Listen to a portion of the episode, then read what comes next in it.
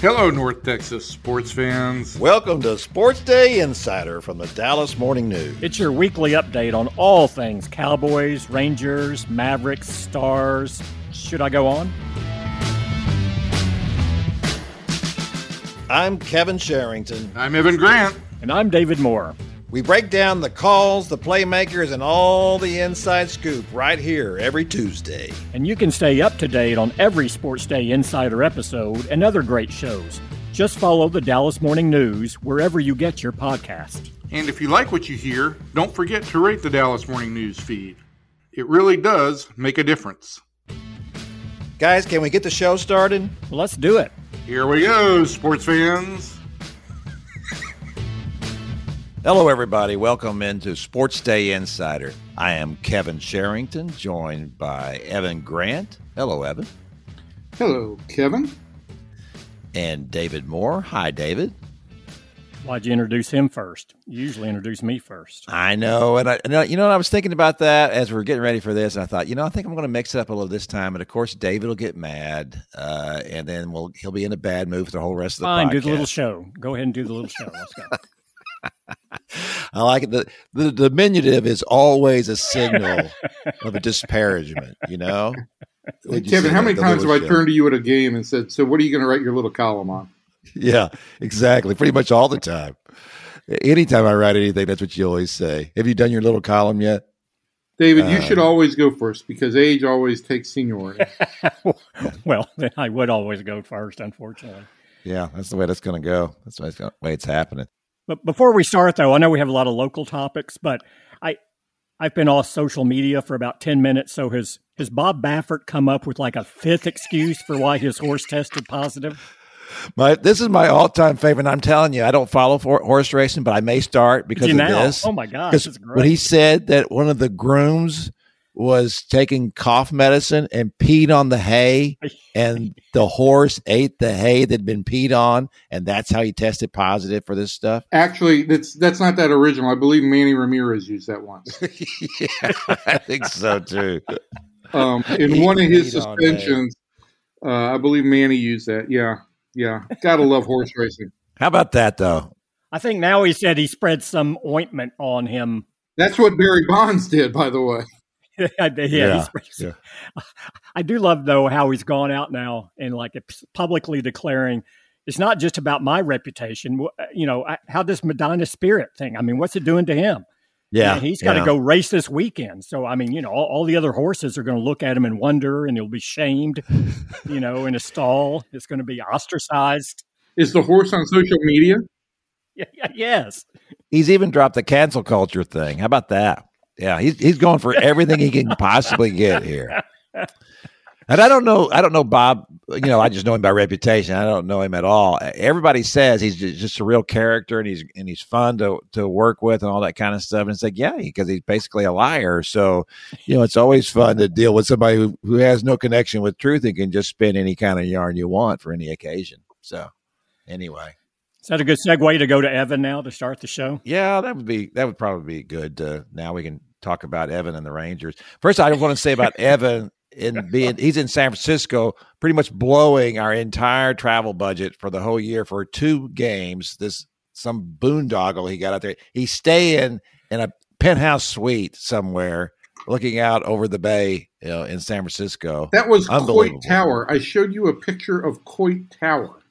I'm looking at Coit Tower through some very dirty windows in this hotel which my good friend, um, I won't mention a name, my good friend said, uh, those are not dirty windows, that's weed smoke. I mean, just like you to complain about the windows. Uh, my windows are dirty. But it's not Can just San Francisco. I mean, how how was Minneapolis, Evan? Was it was that a good road trip? I did not go to Minneapolis. Oh, okay, okay. Oh, you went yeah. to San Francisco, but you didn't go to Minneapolis. Correct. Yeah. I'm okay. just doing these two these two games with oh, odds okay, times to help everybody out. Now I Oh, yeah. to help everybody out. That's the way. That's that's that's the way I am. And I got another mystery trip coming up this weekend. So yeah, you are going to Houston, aren't you? No, not this weekend. Wow. Okay. So so if it's in Texas, not, it's like not no, Minneapolis. I'm not going. Not hey, last week I was in Frisco and Round Rock. Listen, I am on the baseball beat, and the baseball beat sometimes means more than just those 27 outs that the Rangers try to get. Yeah. Or, or more sometimes the way they play uh, occasionally on defense. Um, like last night. Yeah. So, uh, so yeah. Speaking of which, Evan. So last night, uh, Monday night, Monday night, uh, the the Rangers, uh, you know, wasted a, a, good start by Kyle Gibson, who did a, a, good job once again. It's pretty amazing the numbers he's put up after his ERA was like what 135 after his first start, and now look where he's look what he's done. You know, after his last start, I had I had said something to him on on the Zoom again about you know the comeback from that first start and thought about a little bit. And after after the Zoom was over, I texted him I said, I think the statute of limitations is about over on your um, on, on us referring to the first start, but it is just such a it's such a remarkable turnaround. You know, I mean, to get one out the first day and then roll off seven consecutive quality starts with a one three four ERA, he really has been impressive. Um, literally made one mistake last night. Uh, and I hate to say, you know, when a guy gives up a home run, it's one mistake, but he did leave a sinker up and away to Brandon Belt after he had fallen, fallen behind in the count, and that really hurt him. Um, but seven, six innings against this team that actually is leading the National League West on the road. Another fine night for Kyle Gibson. Yeah, he's been really good, and and you know you you watch him watching him. I was watching him pitch last night, and you know his his ball just moves so much. Uh, he gets such great movement on his pitches. Uh, you know he's not having to you know be, be, real fine with it. He can throw it to the heart of the plate, and then it's moving to the outside. I mean, it's just uh, really really uh, terrific stuff. And watching him pitch. So let me ask you this about Kyle Gibson: Is he going to be on this team at the end of the year or not? Yeah, that's a great question. I mean, I, so much is going to depend on how things kind of play out, but I, I, think for what the Rangers are trying to establish and, and Kyle Gibson's salary next year, and the fact that I think next year the Rangers will have some more expectations, not necessarily to contend, to contend, but to compete and to potentially take a big step forward. Uh, if there are trade offers for him, it's not going to be as simply a matter of well we'll just take whatever the best offer is on the table. It's going to have to be something that that the rangers would consider a win for them to, to trade him. He's got one more year left on the contract. He's been a real part of the change of the culture in the clubhouse and he's pitching really well. So um, this just goes as another another guy the rangers have brought in here on the free agent market identified and who they who they've really kind of hit with. You know, you go back to Mike Minor and then Lance Lynn and now Kyle Gibson. And for a team that has had a hard time developing its own pitching, it's made some really astute calls on on free agent pitchers over the last few years. Yeah, it's not only that they make the good call, but they they sign these guys and then they kind of turn them around. You know, they've uh, Lance they've enhanced them. They've they, they certainly sure. have, and that and that's uh, and you got to give them credit for that. We we bashed on them, and rightfully so, over mistakes that have been made, and especially in the draft.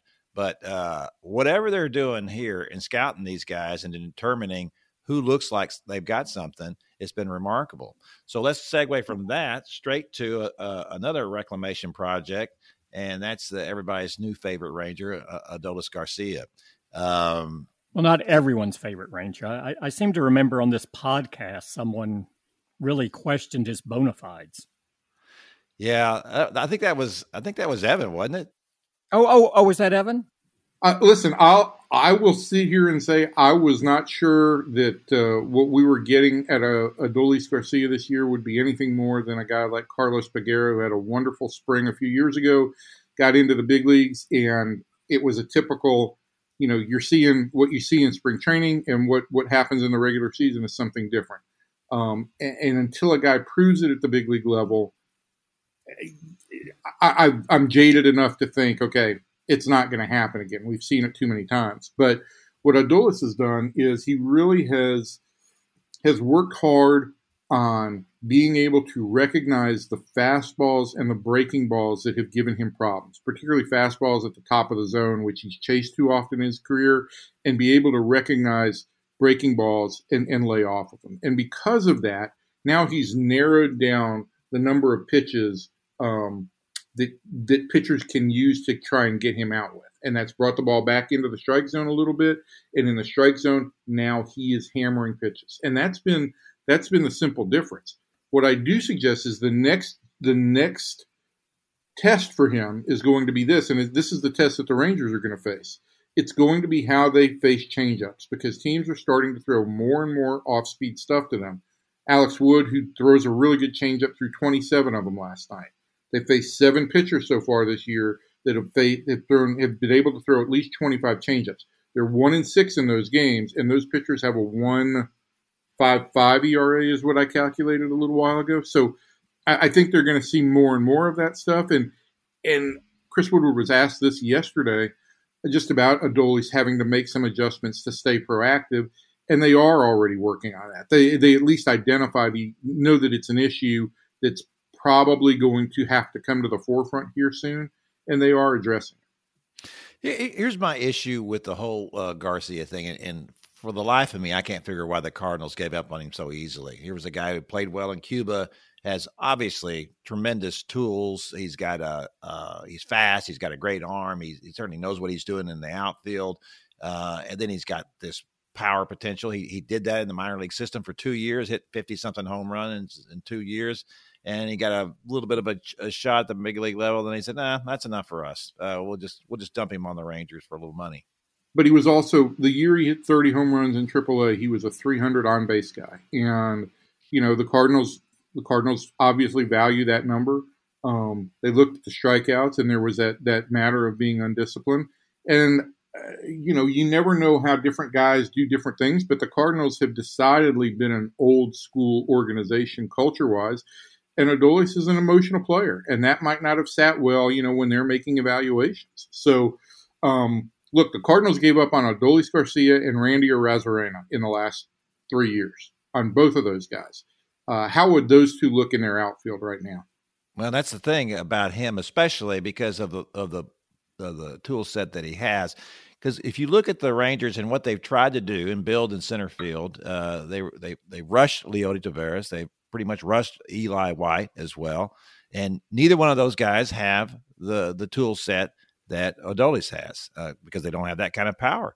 Uh, and and to me, if Adolis, who's playing at a superstar level right now, if he dials that back and he ends up not being that player and still is just a an average center fielder or, or a little above average, that's that's worth it and and that would give them something they haven't had in a long time. If he's the if he's the Rangers center fielder the next five years and he hits twenty home runs and hits two sixty five and plays defense like he's playing now, that would be great. All agreed, and I, I think the one thing the Rangers needed to see was what they saw inside baseball this spring was the adjustment to the strike zone, and I think that's what they based their decision that he would be ready to play in the big leagues on. Um, they had committed, perhaps erroneously so, to Leody Taveras too early. Eli White is a guy who's 26. I don't think he's in the same boat as Taveras. Was he ready for the for the big leagues? Not so sure, but I think he was a guy that you needed to find out a little bit more about. In in Garcia, they just didn't have a guy who had proven anything, and they were going to wait and they were looking more at a rebuilding project than anything else and it's sometimes it's just kind of desperation you know it was an injury to ronald guzman that got a garcia an opportunity and all he's done is is seized on it uh, you can't ask for anything more than he's done he's taken the opportunity and he's he's, he's absolutely run with it yes he has well, that's going to do it for our Rangers segment of the podcast. A- Evan has to run out to a champagne brunch here. We're not going to talk about Nate Lowe's pants. Mimosas? No, no, we're not going to talk about Nate Lowe's pants. People are going to have to read dallasnews.com to get that earth shaking story. Skinny jeans, the equivalent of skinny jeans. I'm, I'm going to tell you though, I, I will say this: the the the uh, the tease I will make is Nate Lowe's wearing these Will Clark style pants on the field this year. And you just need to read the answer he gave about why he's doing this because it's both hysterical and somewhat illuminating. And it tells you why manager Chris Woodward calls him a new age throwback. new age throwback. Uh, yeah, that's a great description. All right, Evan. Thanks for uh, stopping on with us and uh, and sharing a little bit of this before you uh, go back to your boondoggle. Uh, are you going to take a nap in your big plush uh, king size bed before you go to the game? I'm sorry. Aren't you at the Sherrington Third residence in Arkansas on some lake right now? We are not on a lake right now. No, we're not. You know, we've had a little we had a little uh, incident here coming from my daughter's graduation. We uh my oldest son uh had an attack of appendicitis. Uh oh no. Have, he had to have an appendectomy. So how about that? Jake's had an appendectomy in Arkansas during vacation. Yes, and we were a little nervous about that. About you know, do they have actual doctors here who can do that kind of thing? Did and, you uh, perform it? In the woods? I, I, was it in the woods behind? I, I got I, I, got on online and I got one of those things that, where you can talk to a doctor. They talk you through it. I had a, I had a yeah I had a, a, uh, bottle opener and it was I had to sharpen it, but it it worked really well. So anyway, you can get that on YouTube. Well. Yeah. Well, our best regards to Jake. I hope he's doing better. Yeah, he, he is. He's good. He's been discharged. I think even as we're recording this, so that's all good. Everybody's All right. Well, I will uh, get out of y'all's way. Thanks. Um, and I will talk to you next week. Thanks, Evan. We'll see, see you.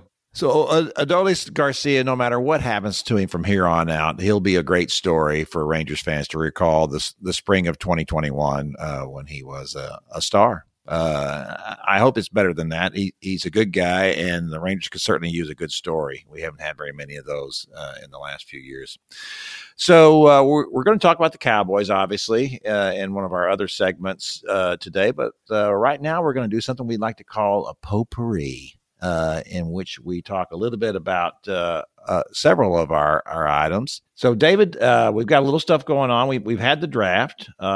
we've also got the Mavericks closing in on the end of their season here, and, uh, and apparently have solidified or are solidifying that fifth seed, which seemed impossible just a couple of weeks ago. This is pretty much what everybody projected for the Mavericks going into the season, right? To be about the fifth seed. Yeah, and, and still up in the air. I mean, there's still a lot of movement, and it and it comes to how many pe- uh, teams are potentially tied there. But uh, just from where we were going after uh, they lost to Sacramento three times in 15 days.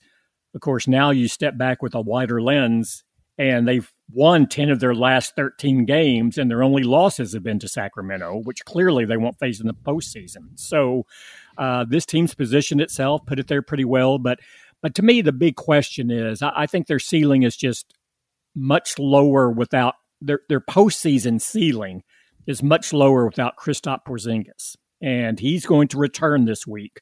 Uh, he's only played in, I believe, right now, 59% of their games this season. And just what do they need from him when he gets back? What sort of player do they need him to be? And is he really willing to accept that role because he's been out so much? And, to me, that's you don't have a lot of time to figure that out here in the regular season before this this first series gets underway. No, you don't. You know, he, he prefers playing center, and that's kind of the, the problem for him. He likes to set up there on offense when he comes down. Um, and uh, and what they have determined is that they, when he's been out, is that with Dwight Powell and Willie Cauley Stein playing at center, uh, things have worked out really well. Uh, those two guys are, are both good defensive players, uh, and it, it, worked out for setting up their offense and what they're trying to do uh, I, I, think, of course, a, a, big factor in all this of them playing so well lately, of course, has been Tim Hardaway Jr. He's just been, been uh, outstanding. Uh, yeah. He's been great, uh, and I and I think that Josh Richardson has picked up his game a little bit. I, I think he had his uh, interest uh, piqued by the fact that Josh Green was getting on the floor a little bit, and maybe he didn't like that so much. and if this is what you needed to take to goose Josh Richardson into playing like he was supposed to be playing all along, well, then I'm all for it but it does kind of make you wonder a little bit about uh, so how does this fit going forward? Because uh, he's obviously he'll be a free agent after this year so it'll be interesting to see what they do with him. But i don't want to talk about that uh, that guy's development going forward. I'll, let's let's talk about KP here because uh, as you as you said this has been an issue all along trying to decide you know how to fit him best into this offense basically Uh, you know, when he's out there on defense, he's pretty good. He's a he's a rim protector. He's a guy who can uh, change shots, and he can do a lot of things that that people probably don't give him enough credit for. But it's on offense that you got him, and uh, and why you have him, and and the difference he can make when he is playing really well. That has just been a constant issue, though, uh, and so that's why they they liked you know it, since he was playing better uh, when he was playing at center on offense. Uh, that's what they did, and now they're not. Uh, so let me ask you this, David: Do you see going forward? Rick Carlisle seemed a little non-committal about it uh, when asked, uh, and so I'm, I'm wondering though, do you think they're going to just say to KP, "Listen, this is just what we're going to do for now, and just let's just see how well you adjust to it"? I think they have to, and I and I was struck by uh, some of Porzingis's uh, comments yesterday. Uh, he, he, spoke to reporters on Zoom, and and he goes into and he's a, he's a very thoughtful, reflective player and a good interview from from what everyone says who who talks to him, you know, consistently. And and he he goes on this. Well, I don't know how it's going to work. I'm just here to be a good soldier. And then he gets and then when they're talking specifically about his role, there are all these long pauses about well um, I'm, you know, we'll see. I, you know, I guess I'll, I'll do what I'm asked to do, of course. Uh, but but you get the hesitation there. What struck me with that was, does Kristaps Porzingis acknowledge that in missing so much time, this offense can't be set up around him the way the team would like to do it and what is best for his skill set because he's missed so much time, does he not recognize that because he's missed so much time, he you have to flip that formula and he's going to have to adapt to what's in place and then build from there on out. And I'm not sure I, I think I think logically he understands it, but I don't know that emotionally he accepts it. I, I think he feels that he's a good enough player. This is my skill set why are you misusing me? I'm back. Use me to the way uh, that's best for me, which is going to be best for this team. Well, if you played more than 59% of the time, you could set that system up. But when you miss that much time, can you really afford to do that? And, and, that's where that's where the Mavericks are, and they don't have enough time to work through this going into the postseason. Uh, he's the one who's going to have to adapt, and, and they're going to have to find some acceptable middle ground going forward, where he doesn't feel alienated from the offense, but his skill set is still uh, emphasized when he's in there. And you know they didn't have a lot of practice time this year; they had a condensed schedule He's had two different knee injuries that have been contact, as he pointed out, not structural. So they just haven't had a chance to work through it. So once again, next year, we're going to be talking about their need to work through how he fits in this going forward, just as we were talking about this year. I, don't know that they made any appreciable uh, conclusion on that. No, they haven't, and that's uh, and that's the most disappointing aspect of this season. Even if they end up as the fifth seed, which is what everyone projected going into the year, uh, if you don't have a good grasp on a lot of these things, and I don't think we do. We don't have a good grasp on, on what difference their new defense made. We don't have a good grasp on on uh, KP either. That, that's going to be problematic going forward because you're going to try to add someone else to this mix and through free agency, and you have to know what you've got here before you go out to try to do that. And it determines the kind of person you want to do. So let's. Of course, uh, at least they're still playing. The Stars had a uh, ignominious uh, end to the season here. Yes, they did, and and you know, talk about disappointments. You you go from in the Stanley Cup Finals to not even making the playoffs the next year, and of course, you know what this means is fire the coach. Uh, it, no, yeah. no sport fires coaches more often than they do in the NHL. I mean, I think sometimes you go through a season, you might have three head coaches in the course of one year. Uh, the way some like to do it, so you know that's a that's a sad ending to for the Stars. Uh, I think Rick Bowness and not to be able to build off of what they, you know, especially in hockey, which is it really gets less of its buzz from TV than any of the other major sports in the U.S. Uh, any of the major sports leagues. It it really is built more on the in-game experience, and it's it's it's more local. It's more fan intensive. I, I would say as far as keeping that interest up, and and to not have fans last year, to have them in a limited basis this year. Uh, to not really take that in. They lost a lot of the excitement and the marketing and, and, the chance to to build on that base a little bit more, I think, than they would have uh, in, in pre-pandemic time. So that so again, they they they had their best season at the worst time, and then and then this year were, were unable to build on it. Yeah, I just think that the Stars are a team still in transition personnel wise. Your your yeah. two best players or two highest paid players are Jamie Benn and, and Tyler Seguin. and, and uh, Jamie Benn. I, I, just you know it's hard to tell with him because he's so quiet and because he holds so much stuff in. The, his teammates love him, uh, but uh, it it feels like that injuries have taken such a toll on him, and it's such a struggle for him to be the player that he needs to be all the time. He can't do that. And so I, just feel like the Stars are, are, still a team in transition from uh, getting from these younger guys and more talented guys who need to take larger roles. Some of those guys also uh, kind of rolled back uh, this year, weren't as good as they were last year. So they're still a team uh, making a, a, a little bit of a change here. And I'm thinking that Rick Bowness is going to end up paying for that, but we'll see. Uh, we've also got going on this week uh, uh out at, in McKinney, uh, yeah. the Nelson, uh, that which moved from its two year. If we we can't count three years because last year the Nelson was canceled, but it's two year run in Trinity Forest, which was ill fated uh, for a lot of reasons. You, you could see that going in, uh, what a lot of the problems were down there at Trinity Forest no infrastructure around it, no parking, no close parking, people uh, having to take shuttles from Fair Park, 15, 20 minutes, long lines. And then when you get there, uh, there's golf, but there's nothing else. And as we know from our history of watching the Nelson all these years, most of the people are there for the party, much more than golf. a golfing event. It it was really an event that worked along parallel lines there were a lot of people that went to the Nelson uh, that really never went out on the course, didn't follow any golfer. It was all in the tent. And there's not a problem with that because you know that money was going to charity. Uh, Salesmanship Club does an outstanding job, and uh, but that was its identity. It was, uh, and also it was it was in some ways more of a resort stop for a lot of the athletes too. You know, their spouses or significant others would come with them, uh, spend the time at the spa, relax.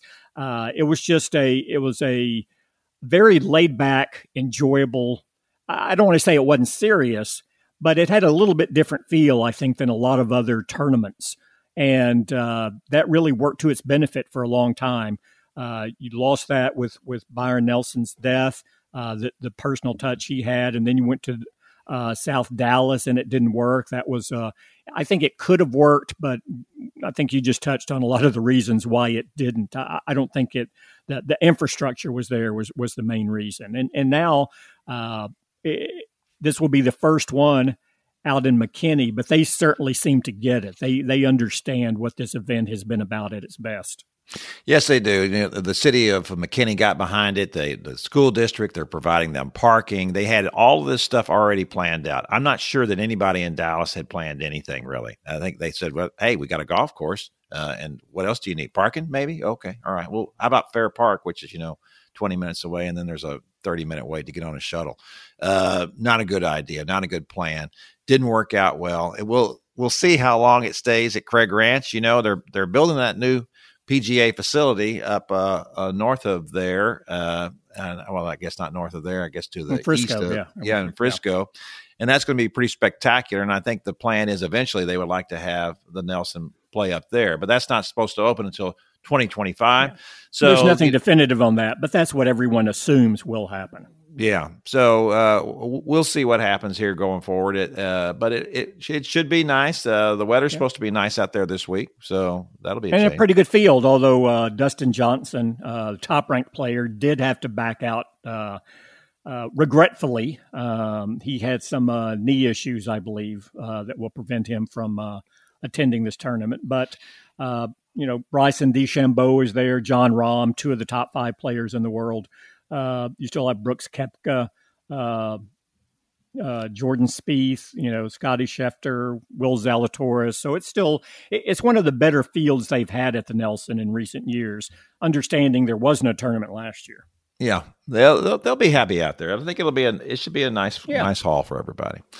All right, so we've talked about the Rangers, we've talked about our little potpourri, uh, and now we're going to talk about the Cowboys. Uh, they had a, a, draft, as I recall, a couple of weeks ago, and and uh, got a lot of players, mostly linebackers. Uh, you know, seemed like every time we turned around, they were drafting a line. Eleven picks, none of them linebackers. So that's that's right. So uh, I, am interested that you know we, we still haven't heard from anybody like Leighton Vander Esch or Jaylon Smith about how they felt about this. I'm sure they'll say all the right things. Uh, but they had to have gotten the message uh, when the, the Cowboys took Micah Parsons with the 12th pick, uh, their first pick, and then uh, later on uh, it took from uh, LSU and I'm having to see came back with Jabril Cox, yeah, Jabril Cox, yeah, uh, and so and, and, both those guys very athletic, very fast. Mm-hmm. Uh, Micah Parsons extremely fast. I ran a four three nine forty, I believe, and and Jabril Cox also runs like a four five. So these are guys who can really move. Cox is supposed to be terrific uh, in coverage, which is what everybody needs now in a linebacker. Um, most of these guys have to be more versatile than they've had to be in the past uh, it, you know what I've uh, uh, understand about uh, Parsons, uh, David, and you can correct me if I'm wrong here, which you would anyway. I don't have to give you permission. Uh, is that what really is going to be the value in Micah Parsons is his ability to rush the passer. Yeah, and, and I don't want to overstate this. I don't want to make it sound like he's going to be their primary pass rusher. Uh, I don't think anyone should, um, you know, look at it from that standpoint that oh this is this is going to be the replacement to Demarcus Ware going forward because he's such a great pass rusher. Uh, he is still a linebacker. You know, he is going to be. Uh, I think you'll see him some in the middle. You'll see him some on the weak side, and you'll see him. Uh, you know, I think in Dan Quinn and his scheme, it's really called that Leo uh, pass rusher, and and it's it's really kind of a hybrid pass rusher, and, and it's either he can rush either with his hand on the in the dirt or standing up. And as Quinn said, you're going to be in a lot of you know basically sixty percent of the time you're a nickel, and so you only have two linebackers there.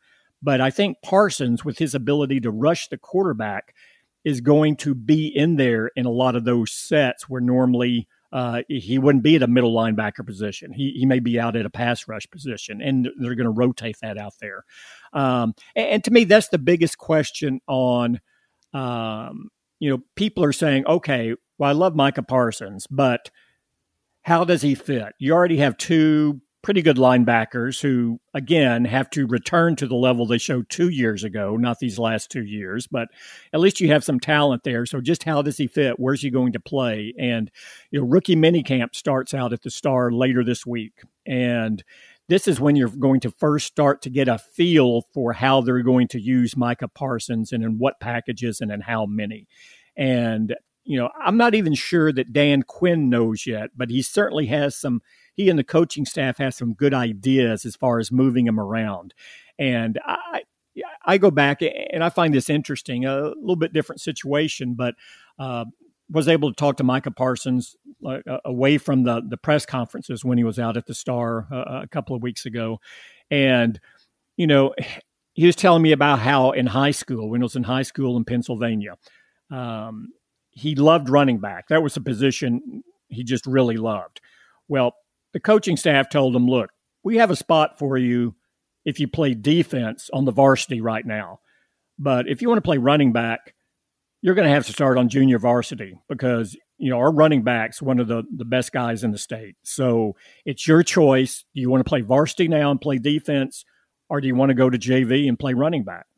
And so Micah Parsons said, "Okay, well I want to go to JV and play running back." To which they said, no, we didn't. You don't really have a choice. You're coming up on the defense. You know, we need you too much on defense, and and you're not starting, but we're putting you behind this guy, and you're going. I I promise you, you'll get a lot of playing time. So he's going okay. So very first game, uh, the guy ahead of him, and at this time he's a defensive end, I believe. The guy ahead of him gets hurt on the first play of the game. So Micah Parson goes in as a freshman, has three sacks it blocks a punt in the final seconds to ensure the victory and never look back from there. So uh, I, I, think anyone questioning, well, how are, you know how is he going to get on the field early? What you know what schemes do they have for him? When you're that talented, you're going to get on the field and you're going to stay on the field if you make plays, and, and that's why they took him. So I, I'm not as concerned about how are they going to use him because I know they will put him in a lot of different schemes and looks, and he will be out there. We just don't know what shape it's going to take yet. Right. Uh, it's it's interesting because you know we saw LaVar Arrington, a former great linebacker in NFL, and also who's his mentor. Yeah. Who's his mentor, and who who says that, and, and of course LaVar's been around. He's a smart guy. He he thinks that Micah Parsons could go down as the greatest linebacker in Cowboys history. And you know, to, to anybody who grew who uh, was born in the last I don't know twenty five years, that wouldn't seem like much. Uh, but if you were go if you were older than that, you can remember some pretty good linebackers here. You know, Chuck Howley, uh, Lee Roy Jordan, uh, Ken Norton, uh, mm-hmm. these are some guys who were were tremendous linebackers. Uh, so if they can really say that, if they if if he ends up being, of course, a, a modern day linebacker is a different thing from what it used to be, right? Uh, uh what you're asking these guys sure. to do now is is to cover people coming out of the backfield. Uh, you know, you're asking them to rush, you know, to blitz more. It's a it's a hybrid package, and so I, I guess what I want to ask you is uh, if this guy ends up being as talented as he as he is or or what he seems to be is it okay then that they didn't pick up one of those cornerbacks in the first round? Well i think that's going to have a lot to do with kelvin joseph and how he plays their second round pick which to me is going to be the other fascinating thing to to watch in this rookie mini camp just how he moves because from a from a skill standpoint and raw talent uh, people are very, very impressed with him. But as you know, we talked about earlier, I think everyone was just fixated on, on Cowboys getting a corner in the first, and and felt the scenario. It, there was a unlikely scenario that Dallas would not come out of the first round without a chance at either Horn or Surtain. And when both of them went right, right in front of them, I think then you're going, well, wow, how how did that happen? And you know, it's interesting because I think people have eh, now see where Parsons makes sense, but the, the issue is not with Parsons and his talent. The issue is, well, why do you keep investing first round picks in, in linebackers and, and stop that? and uh, uh, and it just reinforces, well, if you're using all this draft capital at linebacker, then you know that's why the rest of your defense is is underwhelmed, and you know you don't you don't use it on corners high, you don't use it on safeties, so um, I, I will say this: for this to for this draft to work for them, Kelvin Joseph, the Kentucky cornerback who was taken in the second round, has to be better than the last cornerback they took in the second round, which was Chidobe Awuzie, who they let go after four years and is no longer on the team. Uh, he's going to have to step in and be a day one starter. He's going to uh, have to be a consistent part of that uh, defense for them to show really the improvement that they that it's imperative they show this year, coming off a franchise worst performance. Well, actually, Trevon Diggs was the last cornerback they took in the second round. But I, true, your point true. is well, now, that would well be fine. Yeah, about, but before him, yeah, yeah, and, and, that's absolutely right. They're going to have to get that. Uh, so he's the tiebreaker. yes, as I see it, those the first two picks are going to both have to be walk-in starters, pretty much. Uh, yes. And then at some point, Jabril Cox is going to work his way into the field as well, uh, and uh, maybe the sixth round pick as a as a nose tackle, uh, and uh, to try to do something to plug all those leaks in against the run. Well, and also their, their third round pick, Osa Odighizuwa. He's a very intriguing guy, is how they're going to use him in that interior rush. And uh, I think he's also going to be a key part of the rotation and what they get of this rookie class, or he needs to be. Well, that wraps up another episode of Sports Day Insider. Is it over already? Well, Evan, all good things come to an end, I suppose. The show is produced by Jeff Whittington and presented by the Dallas Morning News. Our theme song is by Dallas's own John Dufilho. Don't forget to follow the Dallas Morning News wherever you get your quality podcasts. You'll never miss a Sports Day Insider episode, and you'll discover some other great shows. And if you liked what you heard, please rate the Dallas Morning News feed and give us a review. It helps us reach other sports fans and news junkies. Learn more about this show and other shows at dallasnews.com slash listen. You'll also find special Dallas Morning News subscription rates just for listeners. Thanks again for listening. We'll see you back here next week.